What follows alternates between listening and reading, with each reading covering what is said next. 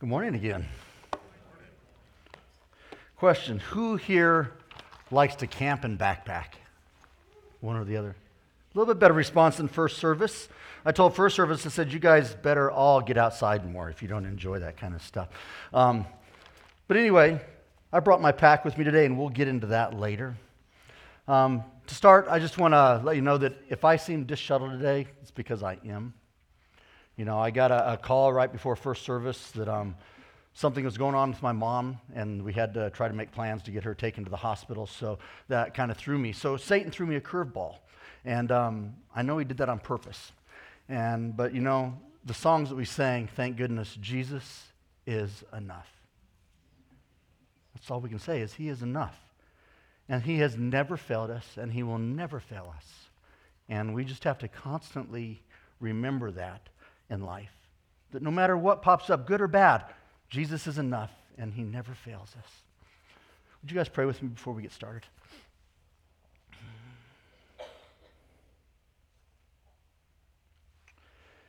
Heavenly Father, Lord God, we come to you right now. Lord, we just, we humble ourselves before you. Lord, it is so true. You are enough. Nothing else in life is needed as long as we have you. And Lord, you never fail us. You have never failed your creation, and you never will. And Lord, we just ask right now that as, as we get ready to get into your word, Lord, that you, Lord, that you would touch our hearts, that you would open our hearts to hear the message that you have. Lord, that you would open our hearts to connect with you. Lord, that you would help us to constantly remember who you are and what you are. And Lord, I pray that you would put a veil in front of me. And Lord, that I would not be seen and I would not be heard today, but only you would be seen and only you would be heard. Lord, just bless your scripture and bless your message. Lord, we love you and we praise you. In Jesus' name, amen. Before we get started here, um, I want to read a passage of scripture and then I've got a little story I want to tell you. Um, so I, I did it the other way around in the first service, but then I thought, well, maybe that wasn't quite the right order. So, um, but anyway, we're going to be in the book of Jude. Now, the book of Jude isn't, isn't talked about or preached about much because there's not much of it. But there's a lot of stuff in the little bit of it there is. And so we'll be in that today. So if you would, we're going to go ahead and read um, the, cha- the verses we're going to use. We're going to be in chapter 1. That's good because there's only one chapter. And we're going to be in verses 17 through 24. And so, or 25, sorry. So if you would, uh, just read along with me. But you must remember, beloved, the predictions of the apostles of our Lord Jesus Christ. They said to you, In the last time there will be scoffers, following their own ungodly passions. It is these who cause division, worldly people, devoid of the Spirit. But you, beloved, building yourselves up in the most holy faith and praying in the Holy Spirit, Keep yourselves in the love of God, waiting for the mercy of our Lord Jesus Christ that leads to eternal life. And have mercy on those who doubt. Save others by snatching them out of the fire.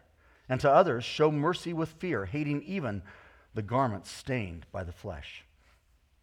Now, to him who is able to keep you from stumbling and to present you blameless before the presence of his glory with great joy, to the only God, our Savior, through Jesus Christ our Lord be glory and majesty, dominion and authority before all time, and now and forever.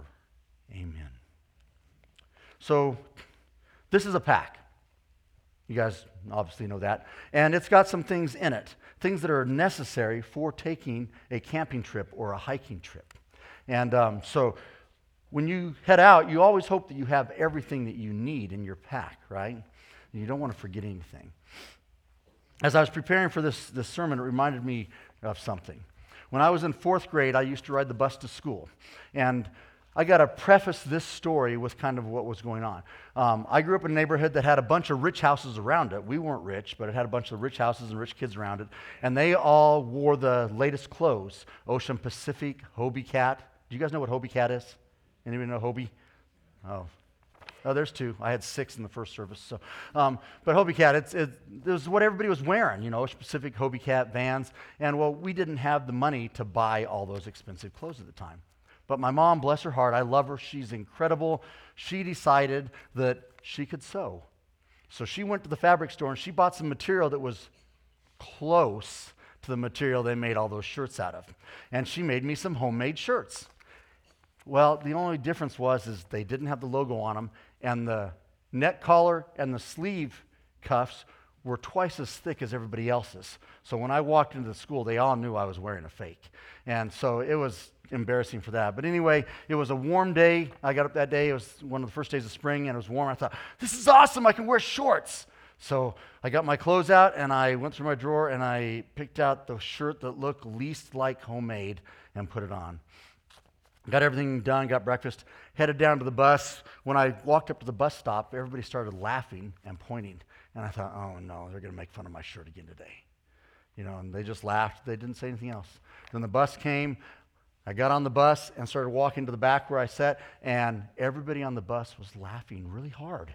I mean, to the point that they were crying and pointing, and I was just so embarrassed. And so I sat down and kind of had my head down, and so picked up all the other kids, got at, at, off at the school, and kind of let them get off, and I got up and I started walking up the aisle. And you know that big mirror that's over the bus driver where they can see all the kids behind them? I looked up in that mirror and realized I had forgotten to put on any pants.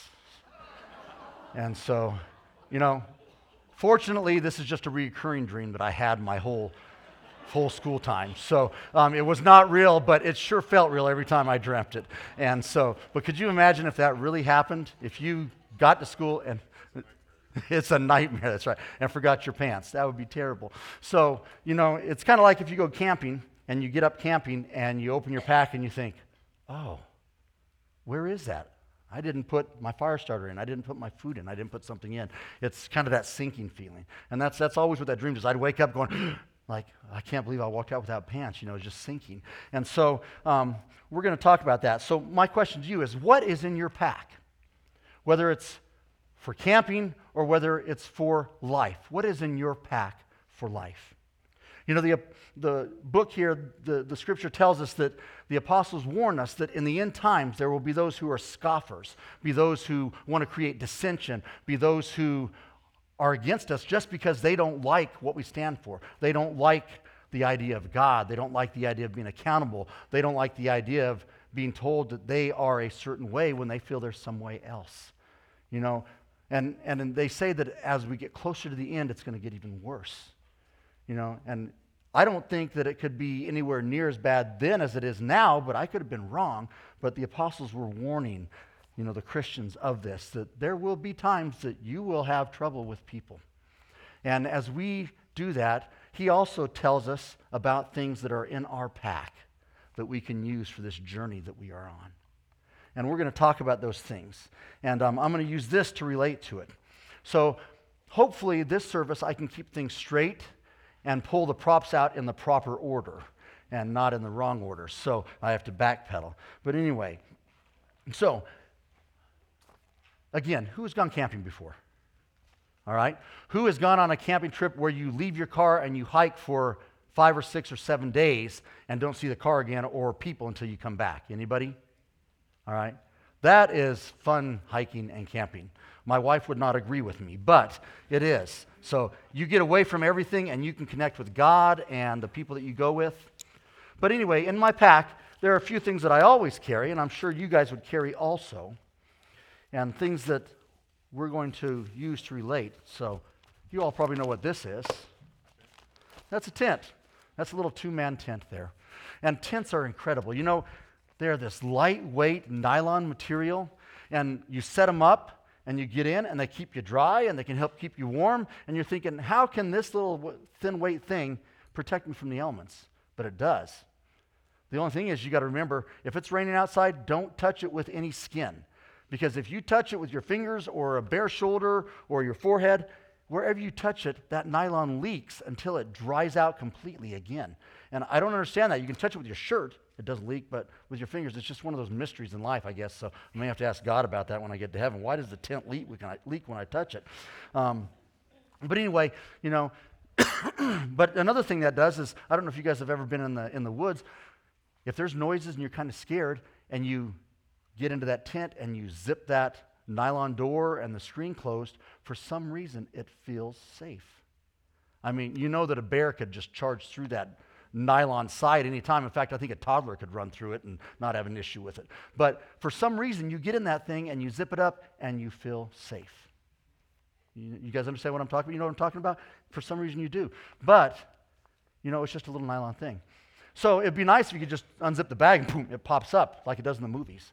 But it doesn't. With a tent, it always takes a little bit of work to put it up. Even if it's one of those that you can twist and it pops up a little bit, you still have to put stakes in and ropes and, and get it ready to get into.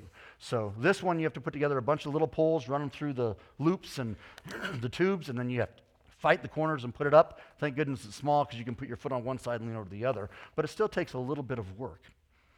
So I know what's going into this. And with me knowing what's going into this, it leads me to the fact that God knows what's going on also. God knows our enemy. And I don't know if you guys know it or not, but we have an enemy that hates us. We have an enemy that will do anything to tear us down. He will do anything to make sure that our focus is not on God and that we are not doing what we should to to share our story, to share the story of Jesus, to share what is in our life. And he will do anything. And that's why I said he threw me a curveball this morning. He knew that I was wanting to be focused on what was going on here, but he thought that if he could take and put something else on my mind and on my heart, that he would change what's going on. But, you know, I hate to tell this, tell him this, but Satan, you have no power. My Jesus is enough, and he has provided me tools in my pack that I can fight you with. And the, the first thing that he has given us is faith. And I like to re- relate faith to a tent because faith is something that is so simple, but yet it does so much. Just like the tent is so simple and so thin, but yet it protects us from the elements and it can make us feel safer. And you know, when we look at, at faith, we um, look at Ephesians um, 6.16. It says, in addition to this, well, 6.16, you guys know what it is. It's the armor of God. So God has provided that whole armor for us the breastplate, the helmet, the, the gird your loins up with truth, and the, the sword of, of the Spirit, or sword of salvation, or the Word of God. And He gives us one more it's the, the shield of faith. And you know, the shield of faith is, is kind of what I, I look at as the tent because it takes a little bit of work. But when we do that, it becomes an incredible thing. And so um, just as a tent protects us from what's out in nature, faith can protect us from what's out there in life, what is out there in the spiritual world. Isaiah 41:10 says this. It says, "Fear not, for I am with you. Be not dismayed, for I am your God. I will strengthen you and I will help you. I will uphold you with my righteous right hand." So you know, I want to challenge you not to be confused or surprised by anything that happens in this life because God says that He is with us. He says, I am with you. And don't worry about how strong you are or how big the opponent is because God says, I will help you. And don't worry about feeling weak or that you may stumble because God says, I will uphold you.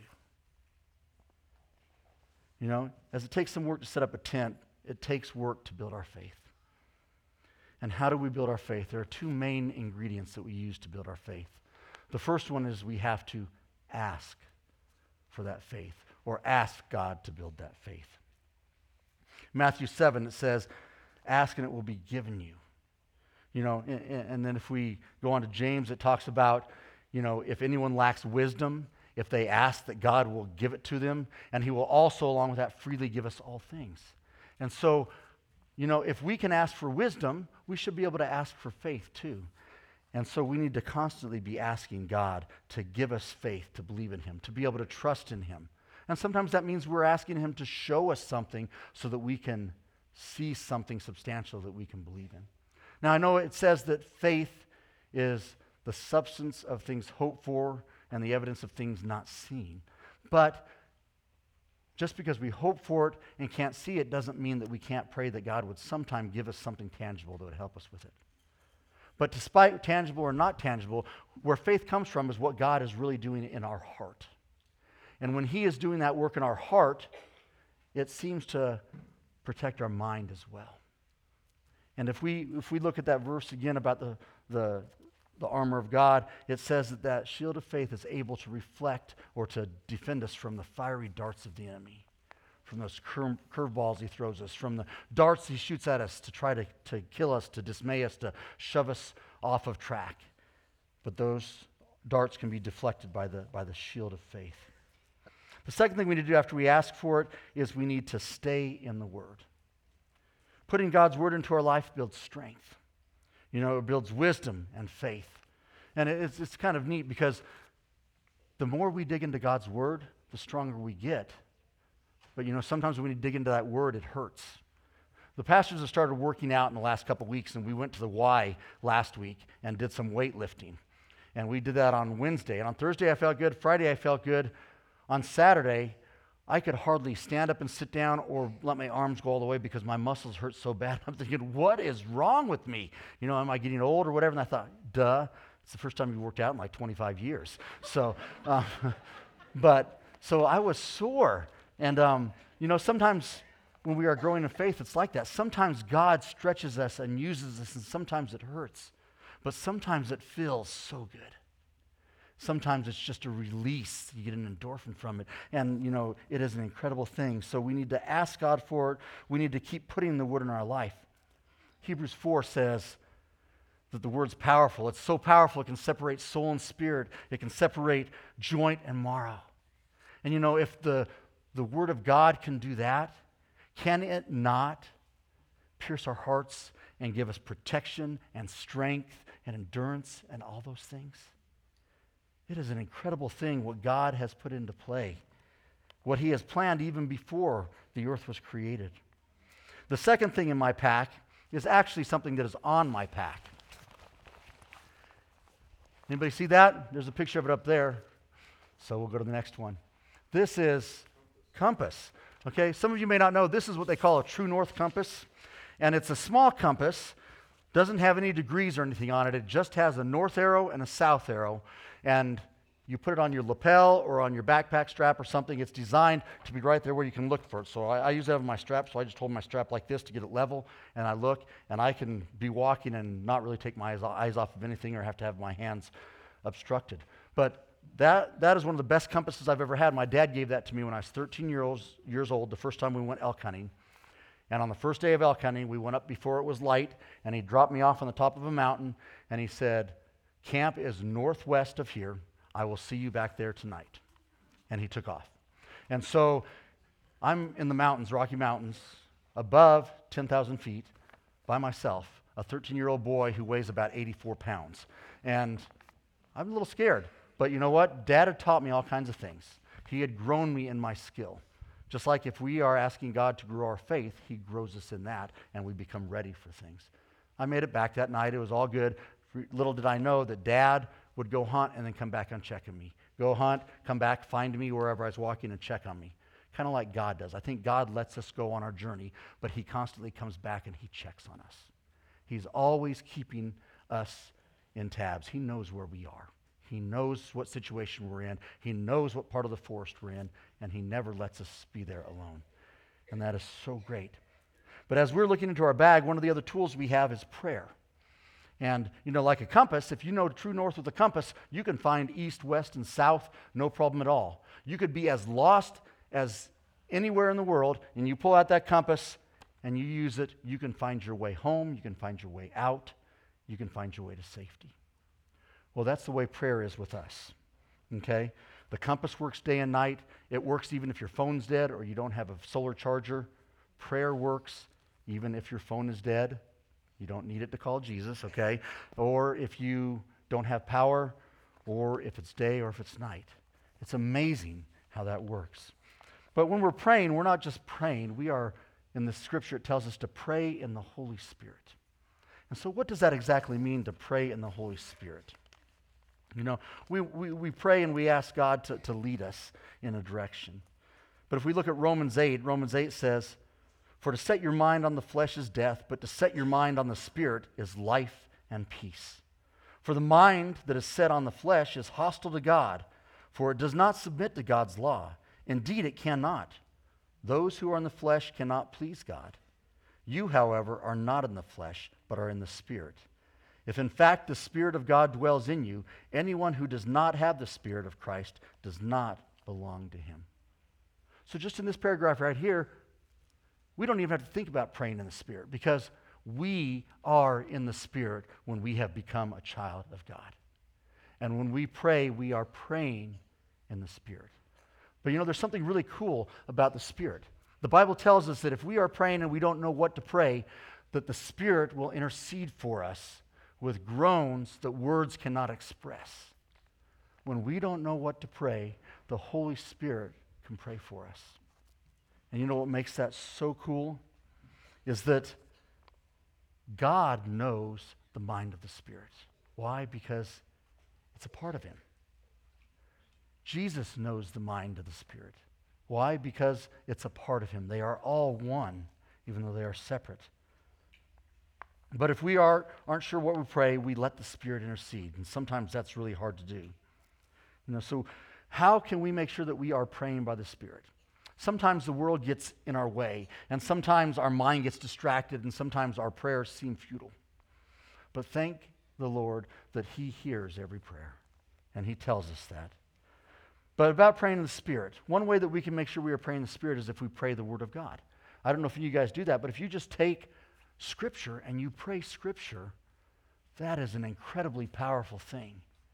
And not only does that connect us with God's Word, who is Jesus Christ, but it connects us with the Holy Spirit because as we are reading that Word and as we are praying that Word, the Spirit can work in us and can change and can direct our lives and direct our heart and to change our attitudes.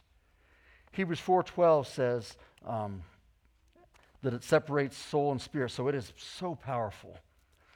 But as we are praying with the power of the word, that's just half of it. Once we pray and are presenting to God, then we need to wait. We need to listen. You know, if you look in, in, in, in Psalm chapter 46, David says, Be still and know that I am God. And I started thinking, how many times does David tell us in that book to be still, to listen, to know God? There's got to be something about that because we find that all over Scripture. Be still and know. Be silent. Be quiet. And so, if we want to look a little farther, we look in Isaiah 55, and it says, Listen diligent to, diligently to me. Incline your ear and come to me. Hear that your soul may live. You know, a lot of times when we think about listening, we think about just sitting down and listening. But listening is really an active thing.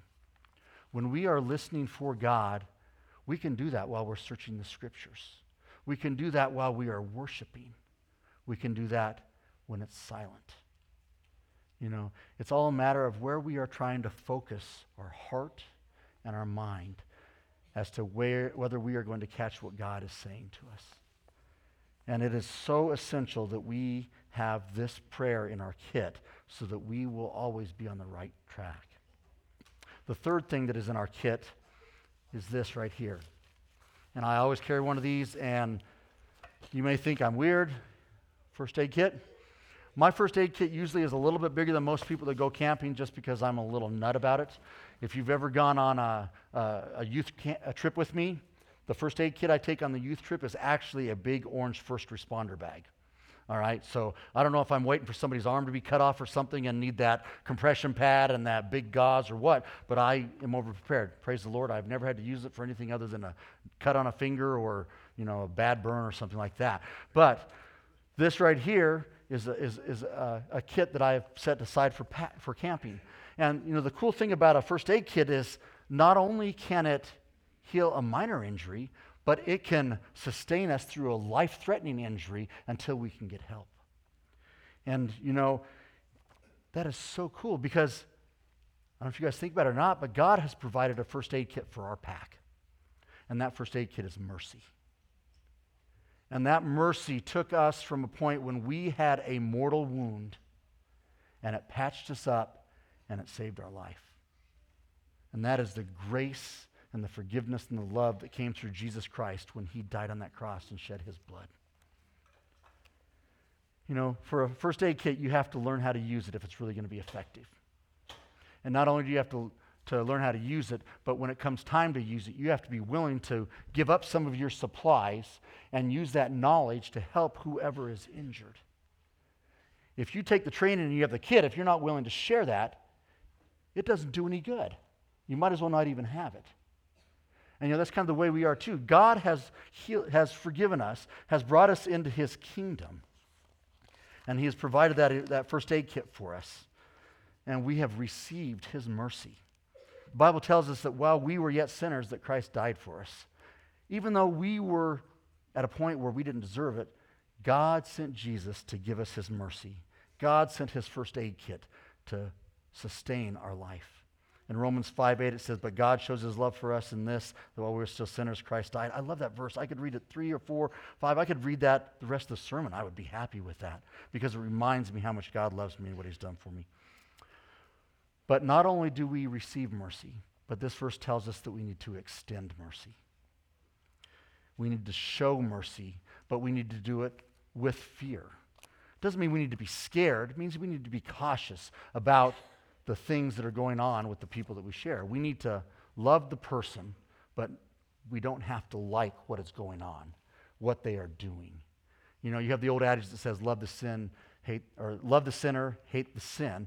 And I, I mean, that's great, but it's kind of cliche. I like what this says. It says you need to show them mercy while hating the dirty clothes that they are wearing. You know, because we all have those dirty clothes. Is that not true? Colossians 3 says, Put on then as God's chosen ones, holy and beloved, a compassionate heart, kindness, humility, meekness, and patience, bearing with all or bearing with one another, and if one has a complaint against another, forgive each other, as the Lord has forgiven you. So also you must forgive. And above all else, put on love, which binds everything together in perfect harmony. That love is the key ingredient to the first aid kit that Christ brought to us the love of God for us. And that love is our key ingredient in our first aid kit when we reach out to those who are hurt and those who are dying. Because without love, none of the rest of it matters. That love is what binds our mercy and our kindness and our compassion and our humility and our meekness all together. But the funny thing about that is that we can receive mercy and we can give mercy, but it cannot be done unless there is humility.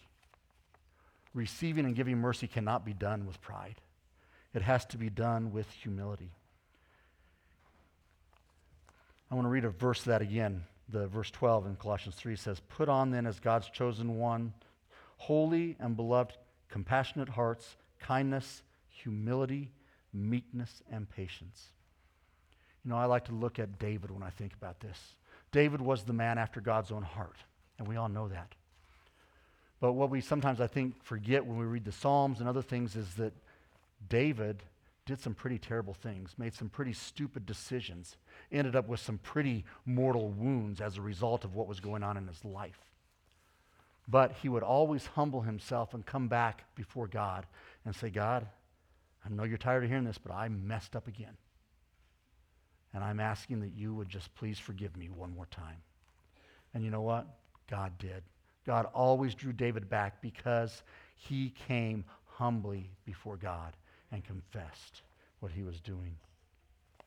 But then we look at it, and David's humility didn't stop at himself. His humility went on to when he was sharing mercy and when he was sharing grace. You know, he was pursued by Saul for many, many years, and there were a number of opportunities where David could have killed Saul. One time when Saul was sleeping, he could have killed him.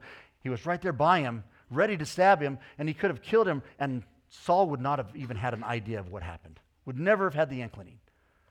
But David had mercy on him and knew that he should not kill him and stepped back. David loved the person even though he hated what he was doing. But the, the cool thing about that is David's mercy did not just end with Saul. After Saul and Jonathan were killed in battle, David's mercy kept going to Saul's family. He found out that Jonathan had a son, Mephibosheth. And Mephibosheth was in another town, and he was handicapped, and he was begging on the streets for food and for money to live. He sent men to get him, and he brought him back. And he told Mephibosheth, he said, You are Saul's grandson. I am going to give you everything that was Saul's. I'm going to give you all of his properties back. I'm going to give you his riches back because you deserve that. And because of Jonathan, who was my friend, I am going to have mercy on you. And he did. And he kind of took him in as an adopted son. And Mephibosheth never again had to worry about begging on the streets or finding money to live because he was given what was rightfully his from his grandfather by a merciful king. Because David had received mercy from God all those times, he was able to give mercy to others. And that is the way that we should be too. James 2 says this For judgment is without mercy. One who has shown no mercy, uh, to the one who, shows, who has shown no mercy, mercy trumps over judgment. It actually says triumphs, but I like to use the word trumps. So when somebody is not showing you mercy, we should show them mercy because that trumps their hand. Just like in a card game. You know, if you have a good hand, if somebody has another hand, it trumps it. I don't care how good you think that hand is. If somebody has the number one hand in a game, they are going to beat you every time.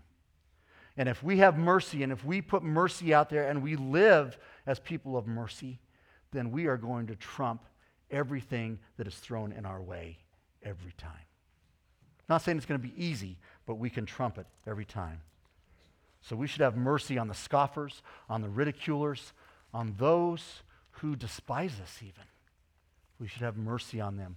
And this, this chapter even tells us that we should rescue them or save them out of the fire. We know that's not us that saves them, it's Jesus Christ. But what we do and the way we react could drive somebody either towards Christ or away from Christ. And that is why mercy is so important. The last thing I have here is a walking stick. And, um, you know, when I was younger, I saw these people with walking sticks. And I thought, that's weak. You know, I can walk on my own. I can carry my pack. You know, if I stumble or whatever, I'm just going to catch myself. And so for years, I didn't ever use a walking stick. Well, now I'm not young anymore. And I bought a walking stick, I'm probably in my late 30s, and haven't done as much hiking with it, but the times I've had to use it, it's been great. And you know, walking stick is not something that is going to keep me completely from falling, but it's going to stabilize me. It is going to give me a better footing, a better assurance, something just to base my balance on. You know, and sometimes that's all we need is something to hold on to. And you can buy one or you can find one in nature. You know, sometimes God provides incredible ones when you're walking on the trail. You just pick one up, it's even better than this. And so, but I have this. And I want to relate this. Our walking stick is kind of like praise is in our spiritual backpack. When we praise, it does incredible things. You know, but we need to remember that um, this right here, I just want, want, to, want to share with you. No matter how we go into life, if we go in thinking we're prepared and find that we've forgotten something, or we go in and something happens that just throws everything in, to go south, if we have our walking stick, we will be able to make it through it. And I like to equate that walking stick with praise. And, and if we look at that, the last two verses of this chapter talks about that. So even in the midst, midst of an adventure that has gone bad, we can have stability. So, in, in the last two verses, it says right here, it says, Now to him who is unable to keep you from stumbling. So, or not unable, who is able to keep you from stumbling and to present you blameless before the presence of his glory. First part of that verse, God is going to keep us from stumbling. All right? So it says, before the presence of his glory with great joy. Then the next verse says this To the only God, our Savior, through Jesus Christ our Lord, and here's where the praise comes in be glory and majesty and dominion and authority for all times. You know, it's kind of maybe hard to think how can praise be related to this? But when we praise God, we are stepping up and we are leaning on Him and we are reaching for Him. Just like you reach for a stick or a tree if you're trying to catch yourself when you're falling. When we are worshiping God, we are reaching out to Him to tell Him how much we love Him, how thankful we, we are for what He has done for us. And when He does, when we do that, God creates something in us. He creates a stability, He creates a stronghold for us because we are connecting with Him. So we started with the question what is in your pack? We know who's on our side, and we know what's in our pack. We've just got to remember to take it out and to use it. And I want to challenge you guys to do that. I want to challenge you guys to take that faith out, to take that prayer out, to take that mercy out, and use that every day. Because that is where God has put us. That is the journey He has put us on, and that is what He has given us to do it. And those tools are tested and tried through time. And they work. So I just want to leave you with this, the last two verses of Jude again. So if you guys would close your eyes as I read this, and then we'll close in prayer. Now to him who is able to keep you from stumbling and to present you blameless before the presence of his glory with great joy, to the only God, our Savior, through Jesus Christ our Lord, be glory and majesty and dominion and authority before all time and now and forevermore. Heavenly Father, Lord God, we come to you right now, Lord, and we thank you. Lord, we thank you for giving us a pack that has tools in it. A pack that has tools that are tried and tested, and Lord, that you have trained us to use, and that you will continue to give us wisdom and training in using if we ask for it. And Lord, I pray that we would be able to humble ourselves to the point where we can receive mercy from you even when we fall, no matter how great or small. And Lord, I pray that we would have enough humility that we can look beyond what other people are doing and that we can love them and share mercy with them. And Lord, maybe through that, we would be a part of rescuing, you, rescuing them from the fire. Lord, we love you and we praise you. Thank you for who you are. Thank you for who you will always be. Thank you that you are enough and that you have never failed us. It's in your Son's most precious name we pray. Amen.